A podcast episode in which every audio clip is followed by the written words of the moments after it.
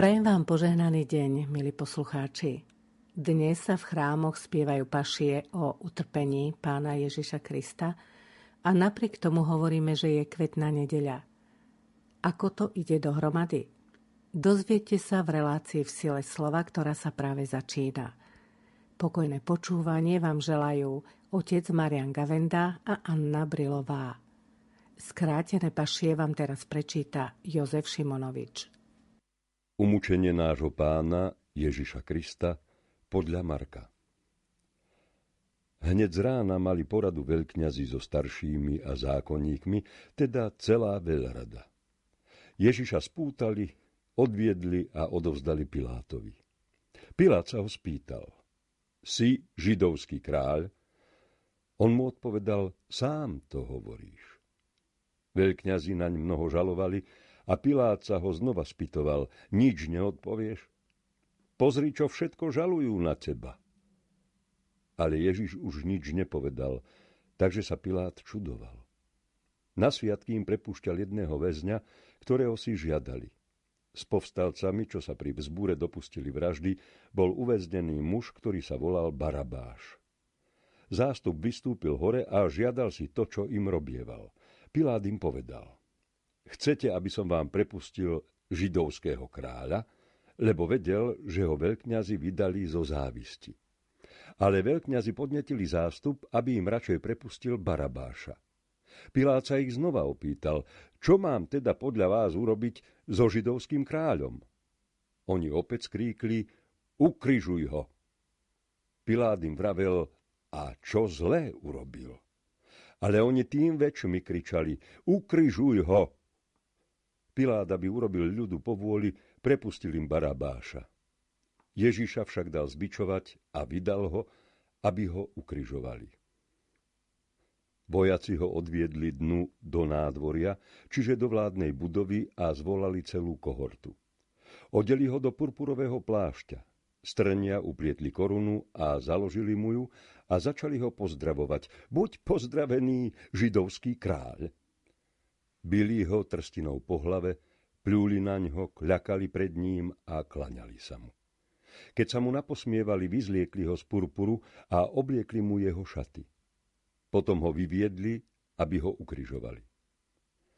Tu prinútili istého Šimona z Cyrény, Aleksandrovho a Rúfovho otca, ktorý sa tade vracal z poľa, aby mu niesol kríž. Tak ho priviedli na miesto Golgota, čo v preklade znamená lepka. Dávali mu víno zmiešané s mirhou, ale on ho neprijal. Potom ho ukrižovali a rozdelili si jeho šaty. Hodili o ne lós, kto si má čo vziať. Keď ho ukrižovali, bolo 9 hodín. Jeho vinu označili nápisom Židovský kráľ. Vedno s ním ukrižovali aj dvoch zločincov, jedného napravo od neho a druhého naľavo. A tí, čo šli okolo, rúhali sa mu, potriasali hlavami a vraveli, aha, ten, čo zborí chrám a za tri dni ho postaví, zachráň sám seba, zostúp z kríža. Podobne sa mu posmievali aj veľkňazi a so zákonníkmi si hovorili. Iných zachraňoval, sám seba nemôže zachrániť. Kristus, kráľ Izraela. Nech teraz zostúpi z kríža, aby sme videli a uverili. Ešte aj tí ho hanobili, čo boli s ním ukrižovaní. Keď bolo 12 hodín, nastala tma po celej zemi až do tretej hodiny popoludní.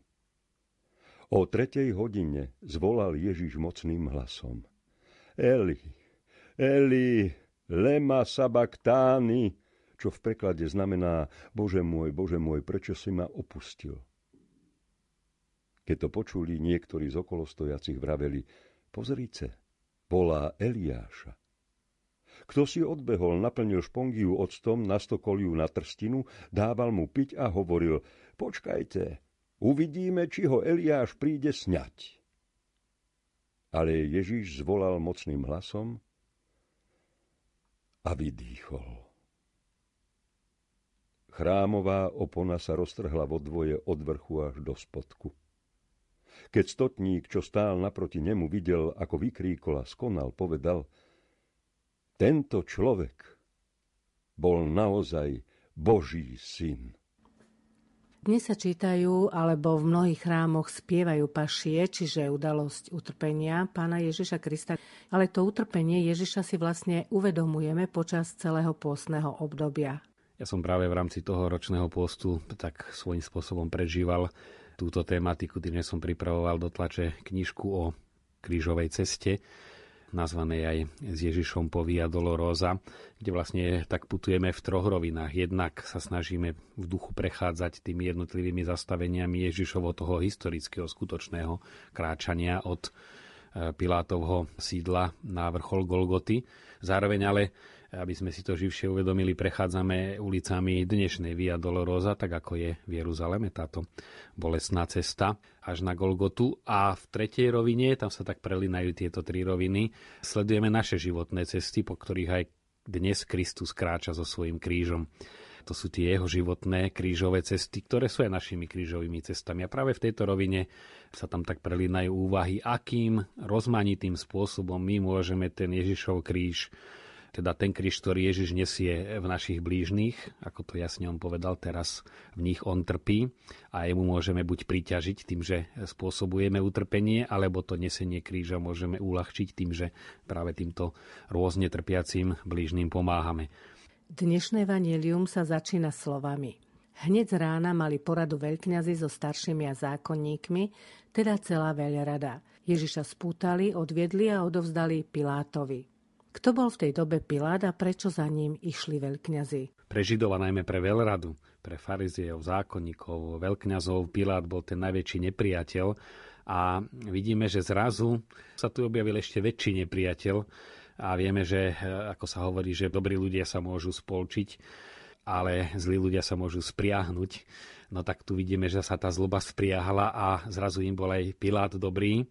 Ježiša spútali často rezonuje eh, v Markovom opise to, že bol vedený, vydaný. Eh, to nie je len náhoda, pretože ako Izaiáš, ale aj Jeremiášové žalospevy hovoria, že je vedený ako baránok na zabitie. Čiže ten baránok už sa nemôže brániť. Čiže tu je to bezmocnosť ako prejav maximálnej slobody, lebo keď človeka prepadnú nejakí e, zlodeji a ho spútajú, no nemá možnosť s tým nič robiť, ale keď on sa nechá dobrovoľne spútať a dobrovoľne sa stane bezmocným, na to je potrebná ešte väčšia sloboda, než napríklad uniknúť pred utrpením.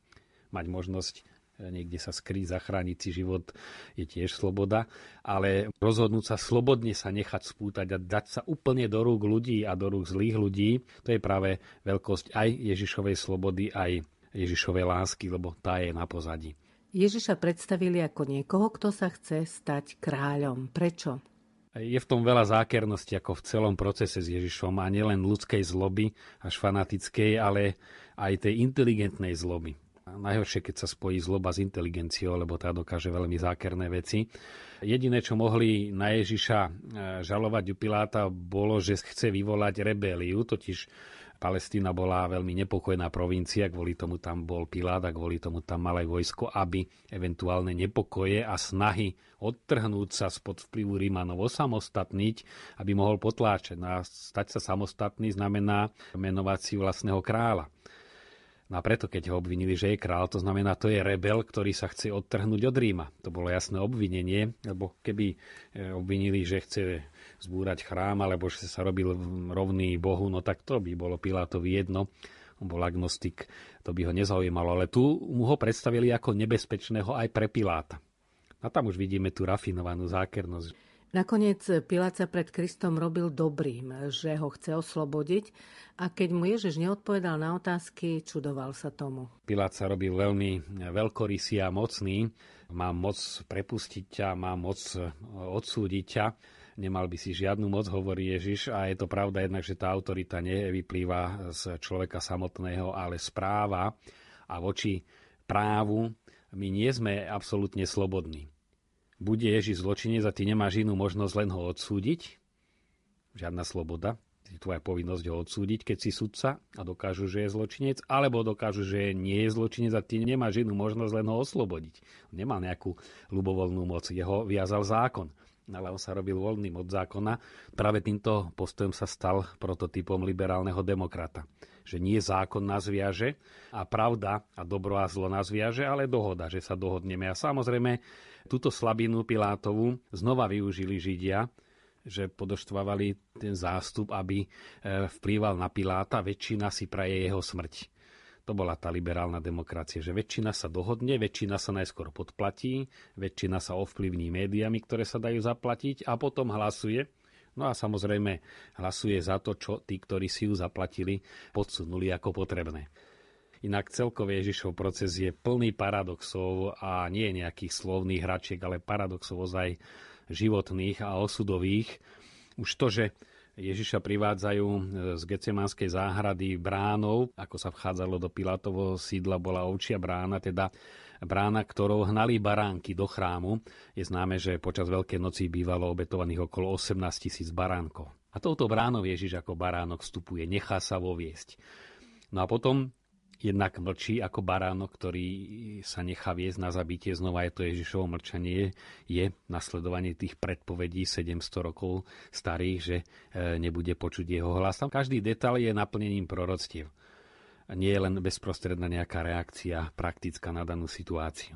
Do deja vstupuje epizóda s Barabášom, prípade Barabáša to je vlastne reakcia na to odsudenie, že sa robí rovný Bohu a nazval sa jeho synom. Totiž Bar a Ba znamená otcov syn. A Ba e, vieme, že je e, otče, otec, otče a Bar a Ba je otcov syn. Niekedy sa dávalo toto meno pri deťoch, kde sa nevedel presne meno otca, lebo e, v hebrejčine, tak ako v ruštine, majú meno aj po otcovi. Napríklad Ježiš sa volal Jezus ben Jozef, bežne v civilnej reči. Doteraz to v Izraeli majú, že je tam to otcovské meno po otcovi a potom ide priezvisko.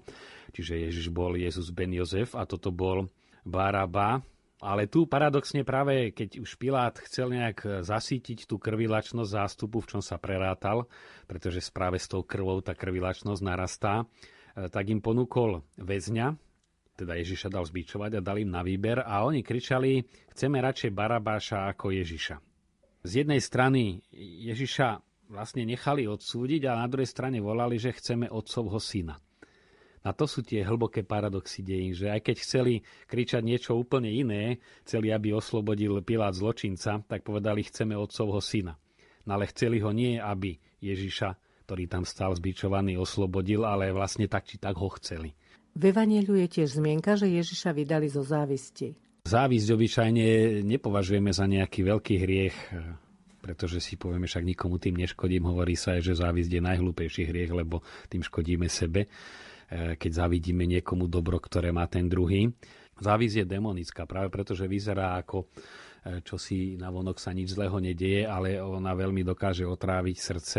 Napokon aj prvá vražda v dejinách Kain zabil Abela zo závisti a tá závisť sa prenáša dejinami a mení sa veľmi rýchlo v nenávisť. Tá závisť dobra druhého vniesla aj hriech, že Adam a Eva závideli Bohu. A diabol v nich zbudil túto závisť a chceli byť ako Boh kde si tu v jadre tá závisť ide cez celé dejiny a preto z tejto závisti aj Ježiša vydali.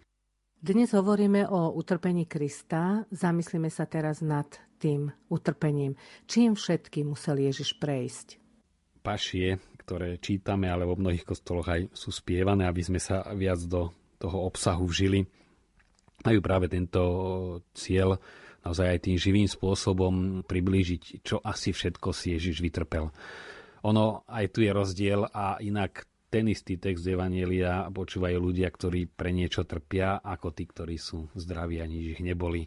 To stačí len mať cez jedny pašie, trebárs bolesť zuba a zrazu to počúva človek inak, alebo nejakú inú bolesť.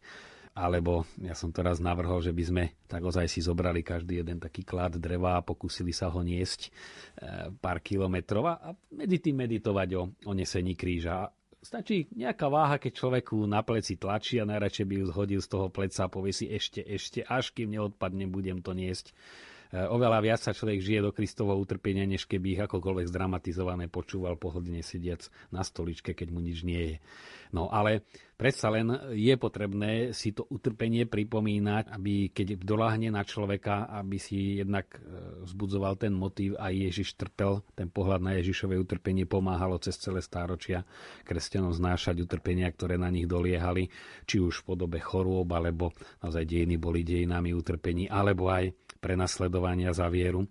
Treba si uvedomiť, že aj v súčasnosti asi 100 miliónov kresťanov je prenasledovaných za vieru. To nebolo len na Slovensku počas totality, kde tiež aj bolo prenasledovanie, aj nebolo, ale teraz len tých 700 tisíc ľudí musí zanechať domovy, všetko a opustiť krajinu len kvôli viere. To je veľmi ťažké prenasledovanie, keď sa do toho vžijeme, že všetko nechať, čo sme si tu vybudovali a ísť do nejakej inej krajiny, len preto, že sme veriaci a hlásime sa ku Kristovi.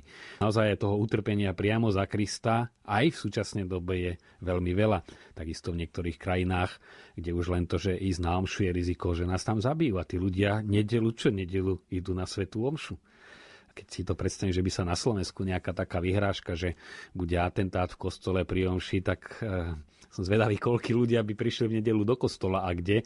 To nie je výzva riskovať, ale uvedomiť si, že naozaj za tú vieru sa trpí a ten pohľad na Ježišovo utrpenie človeku dáva motiváciu. Zároveň, čo je hlavné, že ono, ten pohľad a pýtanie sa, prečo toto všetko bolo, je ponáranie sa do tajomstva. Lebo keď si uvedomíme, kto je Boh, tú nesmiernosť Boha a že zoberie až takéto utrpenie na seba, to poníženie, to plúvanie a všetko je to inak aj plné symboliky kráľa. Keď bol usadený na trón, tak poboskali, tu ho opluli. To isté gesto, len perverzne prevrátené na pravý opak, nie úcty, ale opovrhnutia. Takisto aj ten plášť kráľovský, symbol kráľovskej hodnosti a tam ho najviac potupovali a predsa ale vyznávali, on je král.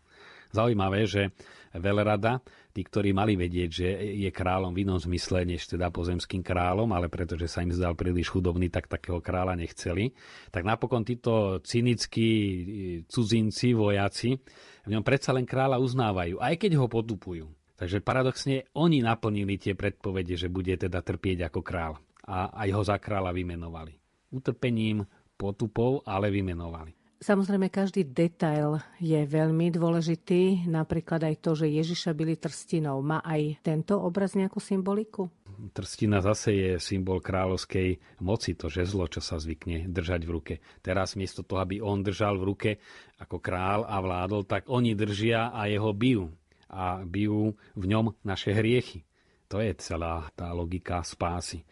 A potom, keď sa mu naposmievali, veď tam bolo asi 200 vojakov, teda naozaj hrubozrných, to boli popravčie čaty, to neboli nejakí vojaci e, strážnej jednotky na okrasu. Keď sa začne nejakých možno aj potužených alkoholom tam na ňom vyvršovať a posmievať a, a naozaj si všetko voči nemu dovolovať, to muselo byť hrozné divadlo. Plus bičovanie, ktoré postihlo len otrokov Vieme, že rímsky občan nemohol byť bičovaný. Ale aby ozaj začal trpieť ako otrok, tak ako otrok príjma aj bičovanie, ktoré bolo tak kruté, že niektorí už počas bičovania zomreli. A ešte keď sa žijeme do toho, že Ježiš už má za sebou agóniu a niekedy vieme len nejaký problém na nás dolahne, ako zoslabneme z toho, keď nás niečo trápi. A to bola agónia hrozná, tie getsemánske záhrady, potom výsluchy, potom bičovanie, trním korunovanie a vtedy začala až cesta na kríž. Nasleduje stretnutie Ježiša so Šimonom z Cyrény. Tu je zaujímavé, že Marek ho uvádza ako Aleksandrovho a Rúfovho otca. Čo nám naznačuje, že títo dvaja, teda Alexander a Rúf, boli už známi v tej komunite, ktorej Marek píše Evangelium. To je ich otec, to bol ten Šimon. To znamená, že už keď oni boli horliví veriaci, eh, sa predpokladá, že eh, Šimon sa obrátil na vieru práve počas tohoto nesenia Kristovho kríža. Keby sme chceli robiť analogiu duchovnú, vidíme, že Šimon, ktorý sa v tom ocitol, išiel z pola, bol z Cyrény, teda z diaspory prišiel na sviatky.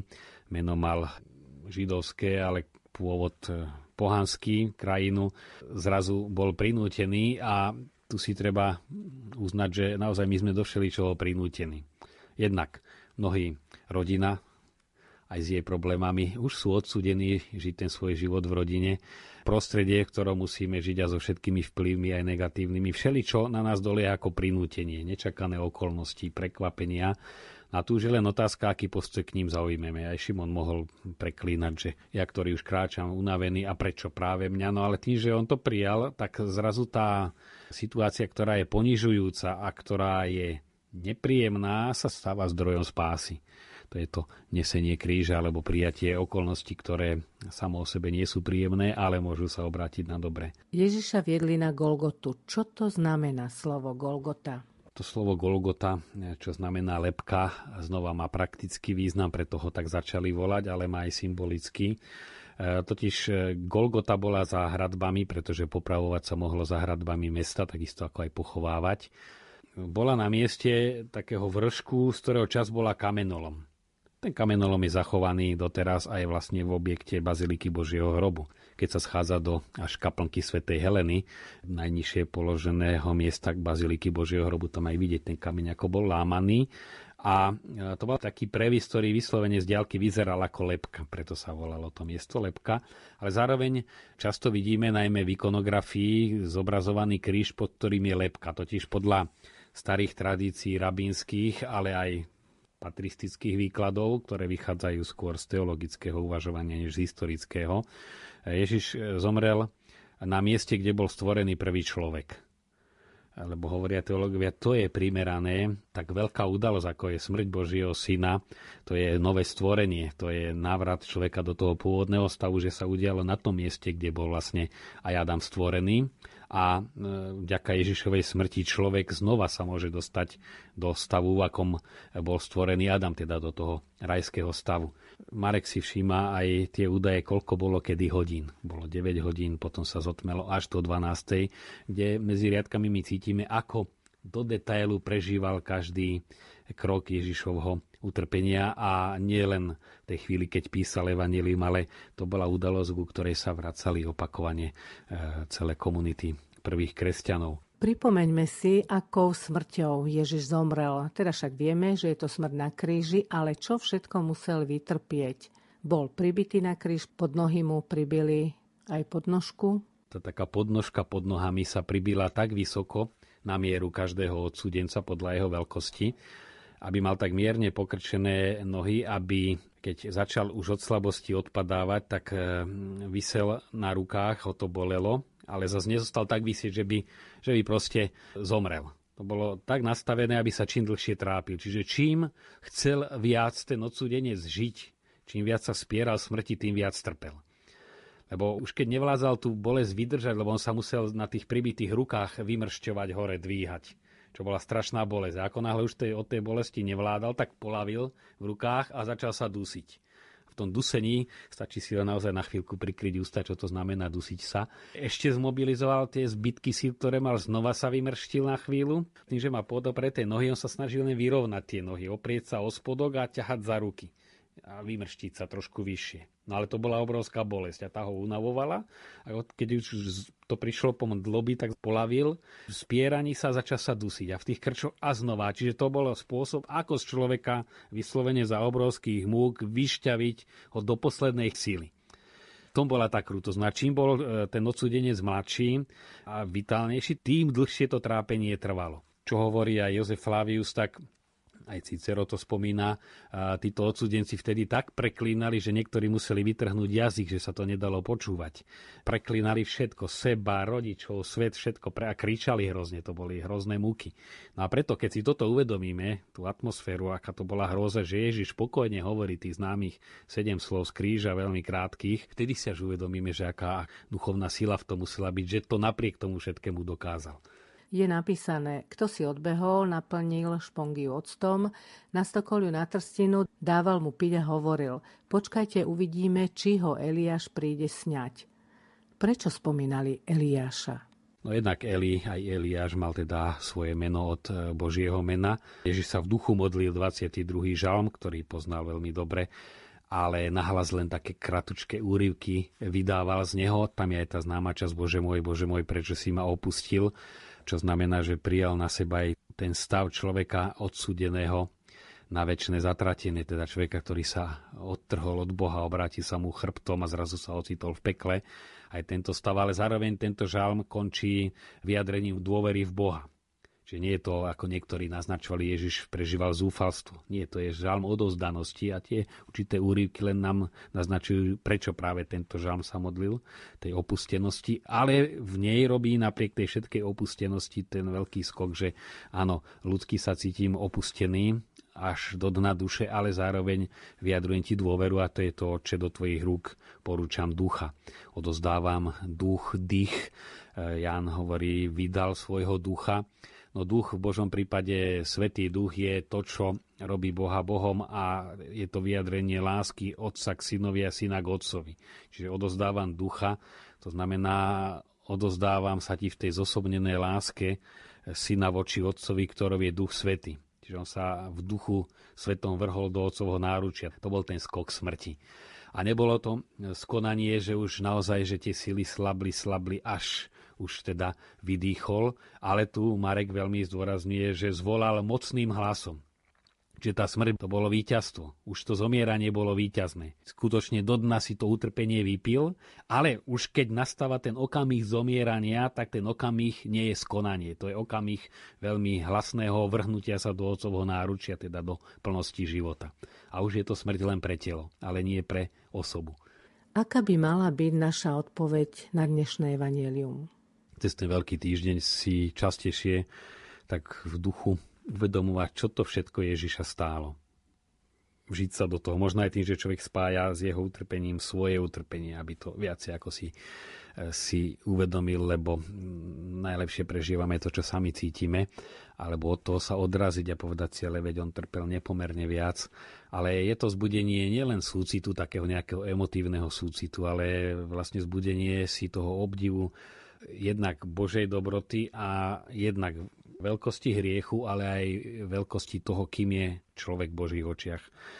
Tá základná otázka, čo je to vo mne také veľké, že Bohu som stál za to, aby až toto syn, jeho vlastný syn pre mňa vytrpel. Tam, kde je tá práva veľkosť človeka je v tom, Jan Pavol II, Redemptor Hominis hovorí, v tom je veľkosť človeka, že za neho, za každého extra trpel Ježiš Kristus. Takže je to výzva a naozaj čím častejšie si udržiavať mysel, city v tejto tematike cez celý veľký týždeň.